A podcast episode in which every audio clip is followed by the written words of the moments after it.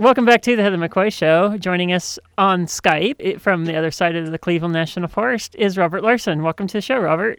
Heather, always good to be with you. In a very fast, fast segment because we ran late on a few things. Uh, contaminated dirt. Go.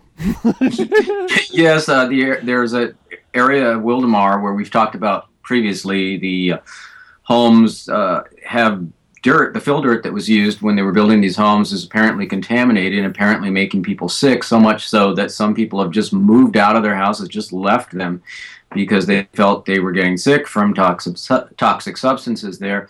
Uh, so it's getting a little more attention. A state legislature uh, legislator and a Riverside County health officials send uh, letters to the state requesting an environmental investigation into illnesses.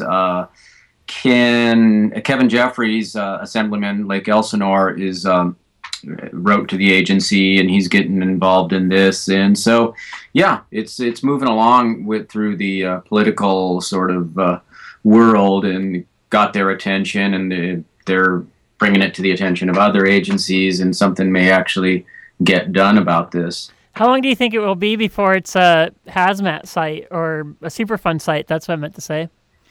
Yeah, nobody's made that kind of prognostication. Uh, a lot of times these things are slow. But the, fact that, that more than a couple families just completely moved out, it, it means that something's going on. I doubt this could just all be in their imagination, and uh, so I, I think it, something will happen, and it is getting a lot of immediate, a lot of media attention.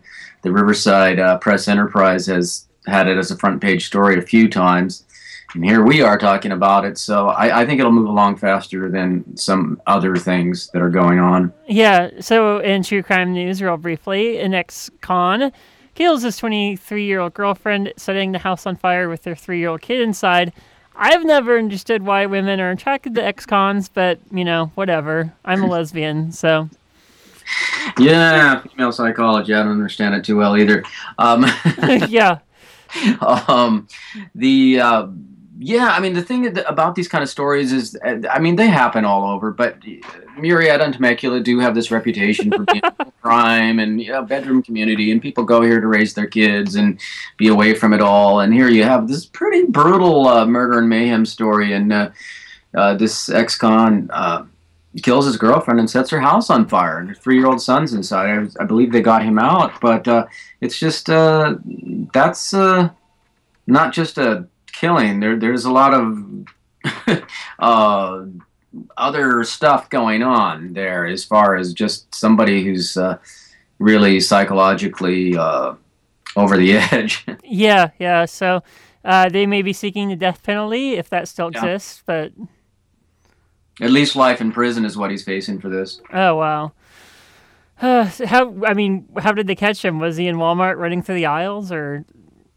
Uh, how they uh, how did they, I, I think they just did normal police work and knowing that this girl was uh, was seeing this guy and then he you know got questioned because of that and uh, uh, they uh, uh, yeah the young boy was briefly hospitalized so he and he's been released so that's nice to hear although he won't have a mom now. Yeah yeah. And uh, yeah so they, they I don't think it was too difficult to track this guy down. It was just one of those things it's all like emotional uh, person emotionally unstable and they just do something they don't think about the consequences probably why the guy was in prison to start with.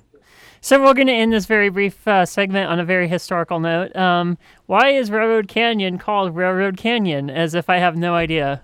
Yeah it's a you know you pass that exit on the freeway uh, railroad canyon and you always think wow that's interesting. Must be some railway that goes through here and there isn't.